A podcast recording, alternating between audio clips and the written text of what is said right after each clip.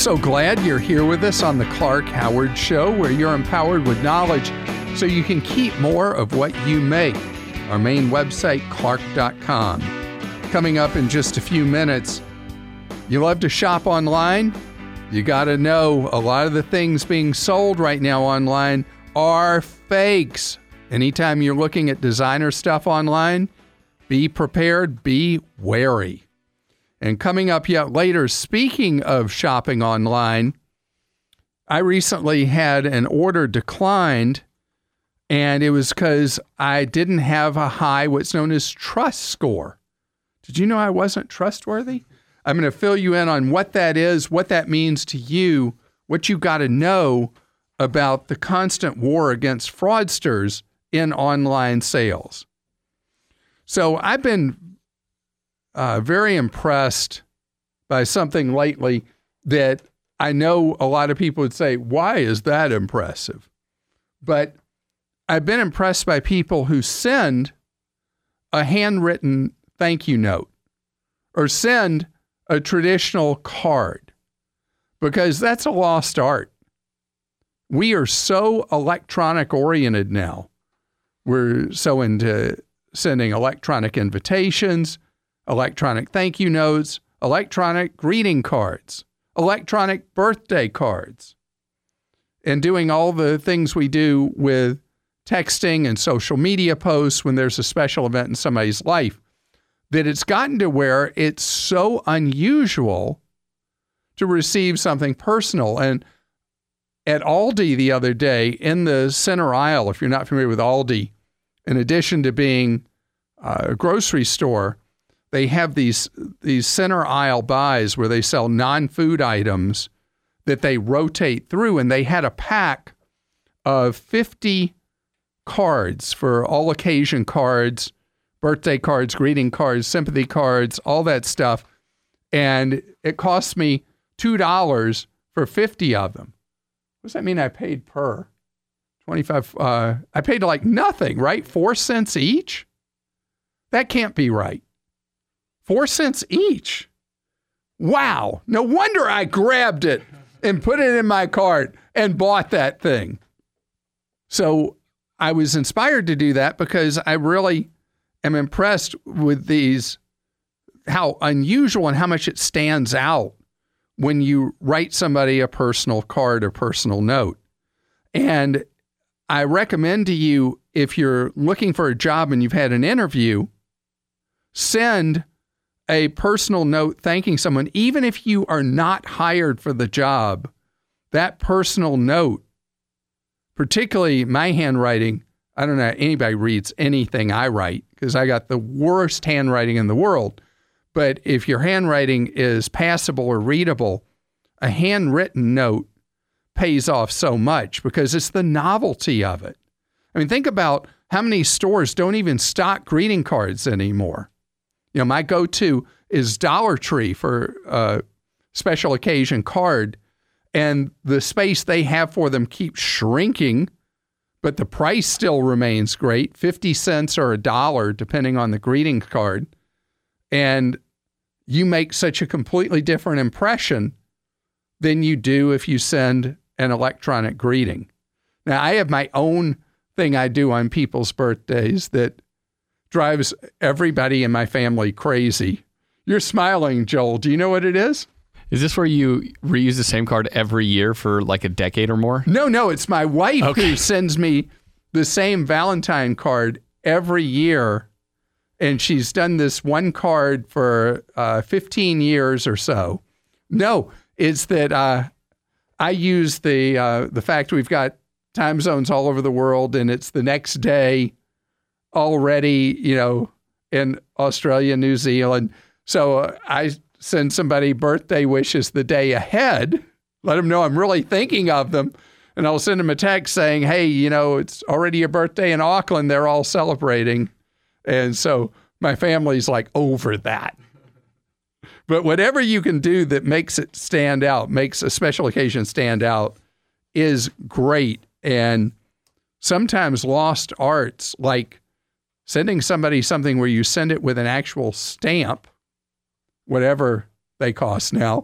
That is something that makes a real impression. I have forever stamps, and I bought uh, what was not a great number of stamps years ago when the forever stamps first came out. I still have them because I send so few things through the mail in an entire year. David's with us on the Clark Howard Show. Hello, David. How are you? Oh, I'm good. Thank you so much for taking my call, Clark. Just want to say thank you for all that you do. Absolutely. And it's really yeah. important to ask you how you're doing because you want to talk about health coverage.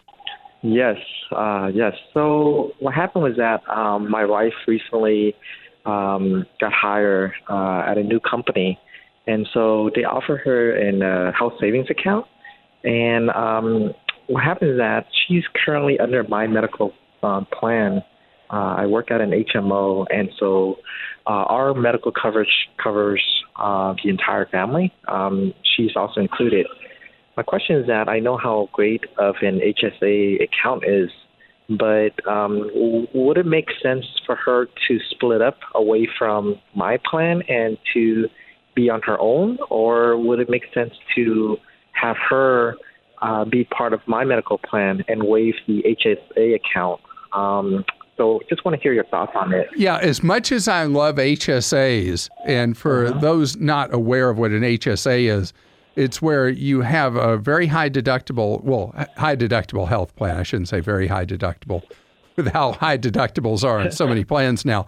But you have a high deductible health plan that meets certain criteria that makes you eligible to do the best savings account we have in America called the HSA or health savings account. And so they are wonderful because they allow for ultra tax advantage growth of money and then free spending of money. But in your situation where you have a family coverage, you're not going to likely have any meaningful reduction in your costs for the plan if you deleted her on your plan, and then she'd have costs for the plan she'd go to. Correct. So, so I think in your case, as shiny and attractive as an HSA is, you got to pass. Okay, yeah, that's that's my first instinct too. So um, when we actually, uh, well, when I initially um, email you, it was during the uh, first 31 days of her open enrollment. Um, so I actually waive it. so it's a good thing that I actually waive from, well, she, that she actually waived the HSA account and she'll stick with my medical plan. So I guess that that, that was. So this is just this is just affirmation, confirmation yes. that you did the right thing. I love that. yes. so I gave you customer no service. It took so long for you to get an answer. no, no, but then you had to make uh, your own call. But the, the, the open enrollment is coming up in October, so you know if I made a, a bad choice, I can still you know. no, you made exactly it. the right decision. Okay, okay. Uh, perfect then. Thank you so much for your time and help. Clark. Absolutely. Uh, and you have yeah. a great day. Uh, you too. Thank you. Bye bye. Amy's with us on the Clark Howard Show. Hello, Amy. Hello. Amy, you got a question for me that is an unusual one. Hit me with it. My, well, I have a lot of siblings, but one of my younger siblings is moving to town for college and we already have several investment properties. I'm curious if I can co-sign with her and get a either single residence or up to a quadplex as a kitty mortgage. So it depends on the mortgage broker you'd go to or the financial institution uh, particularly a credit union that might hold a loan in portfolio. And if you have multiple properties, do you have a mortgage broker who works with you on placing? No, because we buy them with cash. Do you? Wow. All right. So if you are an experienced real estate investor and you're looking for housing for your sister, it makes more sense to me that you buy just as if it wasn't your sister in the picture and you were just buying a place that after you know oh yeah and she can live there. She can rent one of the units if you do a, duplex or quadplex or triplex or whatever, and treat it like an arm's length transaction because the advantages to you with investor real estate are great, even if you choose to subsidize her rent as your sister. Because what you're thinking of doing is different. You're thinking of uh, allowing her to buy her own place and you would co sign. So you would have none of the privilege of ownership, but you'd have the responsibility if she didn't keep up her payments. Well, we would be paying the mortgage, and she would be pretty much the property manager for that particular property because I doubt we'll get a single resident. Okay, then I would keep it. I would keep it much simpler. Stay with the pattern of what you've done and if you needed to borrow money for it, you borrow money as an investor and you own the property, give her uh, discounted rent as the property manager if you do a multi-unit or if there's going to be multi-tenants in the unit that you would own. And you're giving her a sweetheart deal just by having your sister uh, rent at very low rent by being a, your property manager, and you've accomplished multiple things. Just as with your other properties, you're getting the the favorable tax treatment of it being an investment property, and you're going to be able to depreciate it. You're able to shelter a lot of gain, and uh, I see it if you think of it more like what you've been doing, I think you've got a better business plan. Okay, thanks. Because what's the advantage to you doing something where you're co signing for her? So the advantage, so the, the properties that we already have are single, and they're low enough to where we can easily buy them with cash. The multi, or up to a quadplex, to get it with her, we could put um, basically three to five percent down. Whereas an investment, you have to put twenty to twenty-five percent down. And you don't want to do that. The ones we're looking at, because I want to keep her in a better part of town, are mm, in Too the pricey. one to one fifty range. Okay. All right. So, as a practical matter, what's the ultimate goal? Is it for her to own part of this place or no? is to get her through medical school and then continue it as an investment property. And she, you are fine with her continuing to be an owner along with you of that property. Yes. then what you have noodled works fine. Because uh, if if she was to be the owner with you and it allows you to qualify for a lower down payment, then you're good. But you have so many properties. How many properties do you have now?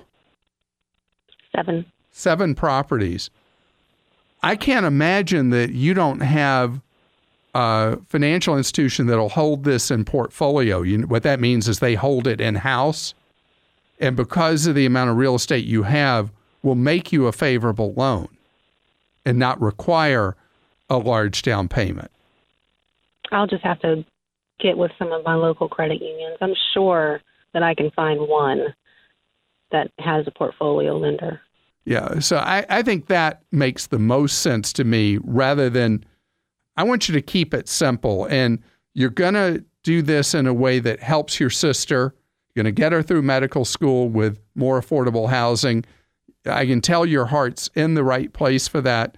Just find a, a lender that's flexible and will work with you based on your track record. Today's Clark Rageous moment is about being careful with your money, your hard earned money, when you shop online. Scams, ripoffs, outrages. It's a Clark Rageous moment. There's a report in The Guardian about how goods that you buy that are brand name are in greater and greater numbers shopping online counterfeits. And I wanted to share with you what items people are gravitating to to buy online as brand names that are likely to be fakes. Now, these are the most common items that will be, when they are ferreted out, when they're seized, that are found to be counterfeit. Number one, shoes. So when you see shoes for sale online and they're a, a brand that you're excited about, gosh, you got a really high chance that those online shoes are going to be fakes, from really good quality fakes to really poor quality fakes. What else? Clothing, and specifically any kind of leather good. Uh, in smaller numbers, you're going to find musical instruments, jewelry, meds, spare parts of any kind, luxury watches being counterfeits. So when you do buy online on any online site, including those that are the most recognized, I shared with you recently about the terrible problem that Amazon has been working so hard to solve and finally threw up its hands and said, We can't figure it out. How to figure out what's legit and what's not that we're selling through the Amazon marketplace. And they turned it over to the brand name goods manufacturers and said, You figure out what's fake on our website. That tells you what a big problem it is. So the answer is if you're buying designer brands, and you're shopping online, buyer beware because there's no effective cop on the beat. That garment, if you're not buying it from an official outlet, very well may be a fake. No problem for me because I don't care about brand names at all. But if it's important for you, it's Clark Rageous.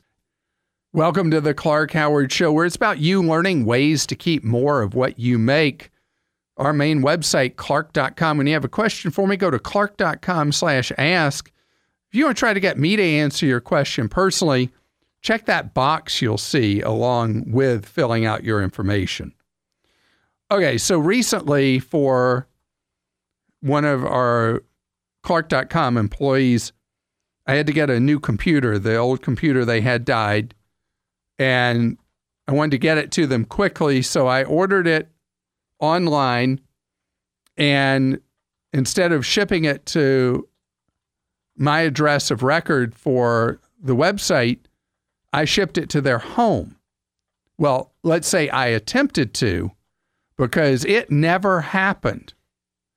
Because when you buy things online, online sellers use all kinds of technology and many times outside services to try to figure out if it's a fraudulent purchase. See, this is so important for online because the way the law works now, the online seller, when card is not present, which is not going to be, they suffer the fraud. They suffer the loss and they lose the merchandise. So they get no money for what they sold and the merchandise is gone to the fraudster. So online sellers are getting, especially in electronics, are getting more and more freaked out about whether or not you're trustworthy, you're a safe purchaser. And you, with many online sellers, you'll have a score. A lot of companies will use a third party uh, security company that comes up with typically a score. I've talked about these scores before and companies will not sell to you if the score that comes up for you for a transaction shows that there's a danger that you're a fraudster or a thief or whatever. And so here I am with a purchase of a computer from a place we purchased a number of computers for Clark.com. And there I am buying the same computer we bought before. And the only change I made that failed the test was that I was using an alternate shipping address. So you never know when you're shopping online what is going to kick you out. And one retailer may use a completely different database from a different vendor than another. And one may be fine with you buying, another may not be at all or as in my example, an online seller I've used many times decided I wasn't safe because of a change in the transaction. And they'll tell you it's to protect you. It's not to protect you. Don't believe that at all. But I understand totally why online sellers are reluctant to ship when anything looks wrong. The only thing that I wish was done differently by online sellers is that when their fraud system kicks you out, that instead of just canceling an order, that they would have a procedure to re-verify who you are. A lot of them, though, just because uh, of ease of use, just use a third-party database and use it as the red light, green light to send you merchandise. So if you ever have a problem that somebody's not going to sell to you, this is exactly what it is, is the credit card, it's essentially a credit card fraud detection system to make sure you are who you say you are. Thomas is with us on the Clark Howard Show. Hi, Thomas. Hey, Clark. Thanks for taking my call. Absolutely, Thomas. How can I be of service to you? Sure. So I have about $7,000 in stock from a big box store, and uh, I'm wondering if I should liquidate it and move it into one of my discount brokerage funds. Well, the question would be based on first the big box store that you have the stock in. How much of your total assets does that 7,000 represent? Is it a lot, a little? Uh, probably about like 35% in terms of like investments that I have out. So, including anything you have, this is a third of the action. Yeah, that's, that's not in like an IRA or 401k. Yeah. Oh, no, throw those in too. If you were to throw those in too, what percent uh, of what you got would it be? I mean, maybe 15, 20%. That's still too much. Yeah, having that much in one stock makes me nervous. But if you were to sell it, so this is not in a retirement account, this is just a regular investment account, you're going to generate capital gains tax if the stock has done well. Yes. So you have to absorb that. So then there's a question I would ask you. If you were looking at buying an individual stock today, is that a stock you would want to buy? Um, yeah, I mean the company overall has done well over the past couple decades, so I don't, I don't see that changing. And so you believe in the company, you believe in the stock. You're just nervous about having, like I am, you having that much a percent of your investments in that stock. Exactly. So, can I ask how old you are, Thomas? I'm 27. All right, 27 if it's a stock you believe in and it's one that you would buy again today, I would say don't buy any more of it. Don't sell it and trigger the capital gains tax. And instead, as you move forward, you want to do diversified investing like you are with whatever discounter you're with, where you're in index funds or whatever. So I would say that over time, you'll steadily reduce the percent that this individual stock represents rather than trigger a tax you're going to have to pay, the capital gains, to diversify away from it. You're already 85% diversified away from it. Isn't that what you said? It represents yes, about. So I, I think if it's a stock you believe in, and if you were buying one today, you'd still buy that one. Don't sell it. Just don't buy more of it. All right, cool. And then Works steadily with your retirement accounts and whatever investing you do, the share of what you have, it'll steadily shrink. Yeah, exactly. You comfortable with that? Yeah, definitely. Yeah, so that that's really how I would approach it. If you were calling me asking me should you buy it and have it be 15% of your money, I would say mm, probably not, but you're already in there and inertia with all your other stuff, particularly your retirement investing, will steadily pull you away from that. And I'm happy with that as a strategy. TK is with us on the Clark Howard Show. Hello, TK. How are you? Hi, Clark. I'm doing well. Thank you. Thanks for taking my call. Certainly. So you have something that you own something that I absolutely despise. That's right. Yeah, I uh, I have a uh, VUL uh, life insurance policy. I've had it for about 14 years. Oh, man. For people who don't know what that is, it's variable universal life. And so you bought it um, this century. which is good Yeah. because the real problems with variable universal life that caused absolute disasters for people happened for people who bought them in the 80s and 90s of last century. So so you have something that I still hate. and if you were asking me if you should buy it, I would say no, but you've already owned it for 14 years. Tell me how it's doing. Uh, well, uh, right now I have a uh, cash value of about 63k, and uh, my surrender value is at 62k. And um, How much have you, know, I'm- paid in over the years to bring you to that? Oh, about 54,000. Okay. Yeah. So At least you're not upside down.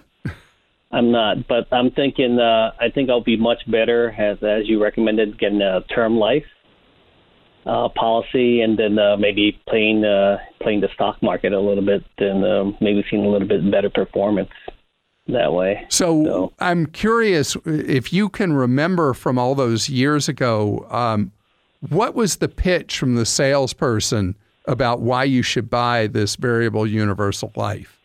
Oh, uh, he used um, that it was a uh, um, a tax shelter to to get one of these policies, and that uh, he used a little um, uh, scheme called uh, dollar cost averaging, saying that it would perform at like twelve percent, and uh, saying that you would be, you know, this the value of this could be like three times greater than what uh, what I would think it would get. So. So you know Um, that was a big fat lie because with what you paid in and what you have now, you did not earn 12% a year compounded, not even close to this point. No.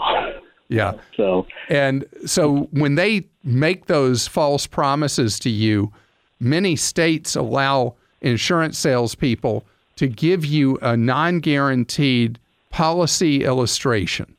And so they are allowed to make up any numbers they want and th- what they hand you, but then it will say in a disclaimer this is just a uh, demonstration or just an illustration. This is not a guarantee.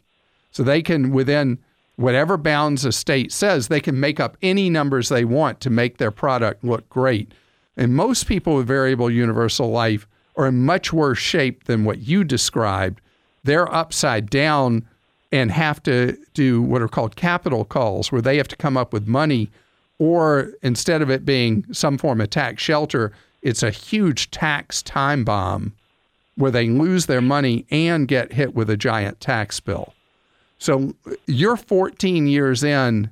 I want you to spend an additional $135 to find out what you should actually do with that VUL. Oh, okay. There's a I guy. There's a guy who works for the Consumer Federation of America who used to be the insurance commissioner of a state, and his Okay. name's Jim Hunt or James Hunt, whichever he prefers to go by, and he will do a full-on evaluation of that variable universal life policy and tell you what you are best suited to do now Okay. and um, I've got a website for you to go to that explains the whole process, and then you'll know what to do. It's called evaluatelifeinsurance.org. Okay. And that Thank would be you. a very well spent 135 because you've already got uh, $63,000 tied up in this. That's a very cheap way to find out what you should do with this insurance. Okay. I will do that. Thank you. Sure. And do you know yours is the best story I've heard about variable really? universal life in years and years and years? I don't think I've ever had a caller who the policy was worth any more than what they paid in it. And usually it's worth a lot less. Oh, I see. So at least you're above water in a situation where a guy made up stories and told you all kinds of junk about how much money you were going to make. At least you didn't lose money to this point. So we got to count our blessings. In this case, those would be the blessings. This episode is brought to you by Progressive Insurance. Hey, listeners, whether you love true crime or comedies, celebrity interviews, news, or even motivational speakers, you call the shots on what's in your podcast queue, right? And guess what? Now you can call the shots on your auto insurance too. Enter the Name Your Price tool from Progressive. The Name Your Price tool puts you in charge of your auto insurance by working just the way it sounds. You tell Progressive how much you want to pay for car insurance. Then they'll show you a variety of coverages that fit within your budget, giving you options. Now, that's something you'll want to press play on. It's easy to start a quote, and you'll be able to choose the best option for you fast. It's just one of the many ways you can save with Progressive Insurance. Quote today at progressive.com to try the Name Your Price tool for yourself and join over 28 million drivers who trust Progressive. Progressive Casualty Insurance Company and Affiliates. Price and coverage match limited by state law. Kathy's joining us on the Clark Howard Show. Hi, Kathy. Hi, Clark. How are you today? Great, thank you. How can I serve you, Kathy? I had a question. Um, I've been looking into, I've always been interested in agriculture, and that came from growing up on a small farm. I live in a state that is, well, has been approved for two of the universities here to uh, look into growing and uh, processing hemp. My question is I understand there are 31 states that's already approved for the hemp growth, but my question is would it be something to invest in now or wait to see what's going to happen as far as the taxes or state requirements on the product? Yeah, so um, hemp farming is something that has been big in Canada, and as you mentioned, state by state is becoming legal in the United States. There was always a, um, a shadow that hung over it that somehow people w- could get high from hemp, which you can't. And so now that there's a recognition of it, there's a maturing about it, it is something that's going to be a regular cash crop. And it's only a matter of all the laws around the country catching up on that. And it has great uses that go back forever. Do you know that um, I heard that it originally goes back to sailing ships a zillion years ago? That's what they made the sails on sailing ships out of. That it's yes, a really I, I tough, a strong fiber. Um, yes, and that's how they made their sails, their ropes, everything they had, all the way back to Egyptian times. I mean, way back, hemp has been used for numerous products. And uh, there are a lot of uh, clothing designers that love making summer clothing out of hemp. And so it will be a, routine crop. As to whether it's a gravy train to jump on, nobody knows who's going to be successful with hemp farming. And it, it's just too hard to tell. So when you say invest, you mean investing in somebody else's farm, not you growing hemp yourself. Yes, um, there are some pilot projects starting in the state that I'm in, and um, some of the farmers have already uh, been working with two of the universities here.